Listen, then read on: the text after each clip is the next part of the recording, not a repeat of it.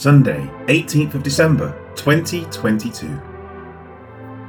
Who was with the proconsul, Sergius Paulus, an intelligent man. This man called for Barnabas and Saul and sought to hear the word of God. Acts 13, verse 7. Previously, Bar Jesus, the false prophet, was noted. He is still the subject as this verse begins, saying, Who was with the proconsul? The word translated as proconsul, anthoupatos, is introduced here. It essentially means instead of the highest officer.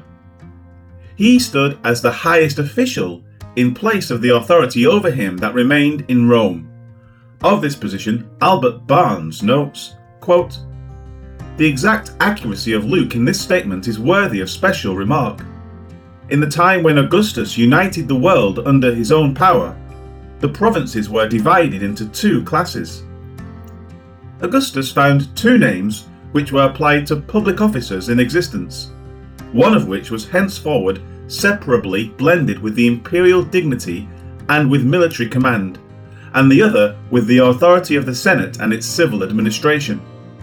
The first of these names was praetor, the other was consul. What is to be accounted for here is that the latter is a name given by Luke to Sergius Paulus, as if he derived his authority from the Senate. The difficulty in the ease is this that Augustus told the Senate and the people of Rome that he would resign to them those provinces where soldiers were unnecessary to secure a peaceful administration, and that he would himself take the care and risk of the other provinces where the presence of the Roman legions would be necessary. End quote. In the verse, the word who refers to Bar Jesus. The meaning is that he had the ear of the proconsul and was connected to his court. The proconsul's name was Sergius Paulus. The Greek reads Sergio Paulo. The name Sergio, Sergius, comes from the Latin, as does the second name, Paulus. The name Paulus is the same Greek as that of Paul, meaning little. Concerning him, Vincent's Word Studies notes, quote, Di Cesnola relates the discovery at Soli, which, next to Salamis, was the most important city in the island, of a slab with a Greek inscription containing the name of Paulus, proconsul. End quote. Of this man, it says he was an intelligent man. The word translated as intelligent signifies understanding derived from correlating facts. In this case, he may have been intelligent, but he was also lacking discernment, as is evident by the presence of Bar Jesus. He had been beguiled by this charlatan, and so his intelligence was being frustrated by him. However, he was also open to making comparisons, thus demonstrating wisdom. That is seen in the words, This man called for Barnabas and Saul. The verb is an aorist participle, having called for Barnabas and Saul. The thought is preparing the reader for the next words. Somehow, the knowledge of these two became known to him. He heard that they were proclaiming the word of God in the synagogues of the Jews, verse 13:5, and was obviously curious about the report.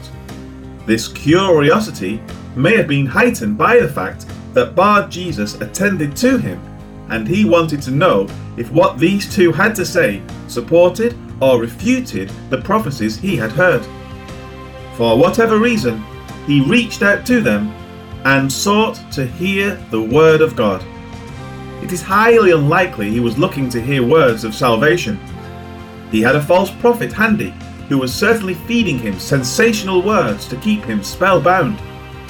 It is probable that Bar Jesus was not unlike the description of Simon in Acts 8.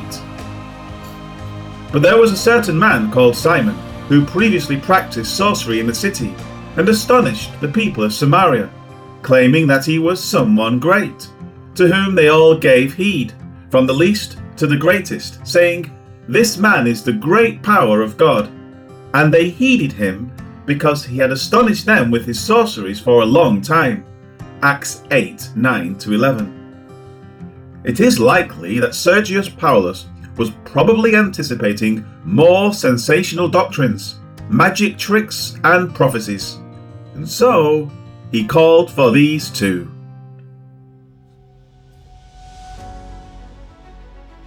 Life application. There is a difference between intelligence, wisdom, and faith. Each has its own place, but they are not always in harmony with one another. Intelligence is the ability to evaluate circumstances and come to conclusions. The matter may involve making money, building a clock, discerning how to sail the oceans, or whatever. Intelligence takes the surrounding information and puts it together to make things happen so that the desired outcome is realized. For example, a person may have the intelligence to build a marvellous clock that will allow others to sail the oceans while being able to determine their position with perfect accuracy. However, such a person may not have wisdom concerning his invention. He used his intelligence to make this amazing clock, but then he is duped into giving it to someone who takes the invention and gets rich off it. He failed to use wisdom in how his intelligence had been employed. Faith is an even higher aspect than either of these. Intelligence and wisdom will only get one so far, but faith, when it is properly directed, will lead to proper use of the intelligence as well as a right directing of the wisdom. This is what will be seen when Sergius Paulus faces the power of God in the verses ahead. When you see people that are intelligent, it does not mean that they are wise. And when you see a man of wisdom, it does not mean he has properly directed faith in the employment of his wisdom. And yet there are people that are not intelligent, but who have properly directed faith. They have demonstrated wisdom and have done so by directing it toward the true source of where all logic and wisdom resides. Pay heed to the people around you and evaluate them first and foremost based on their relationship with God, as He has presented Himself in Scripture. In this, you will be able to discern who is truly the wisest of all.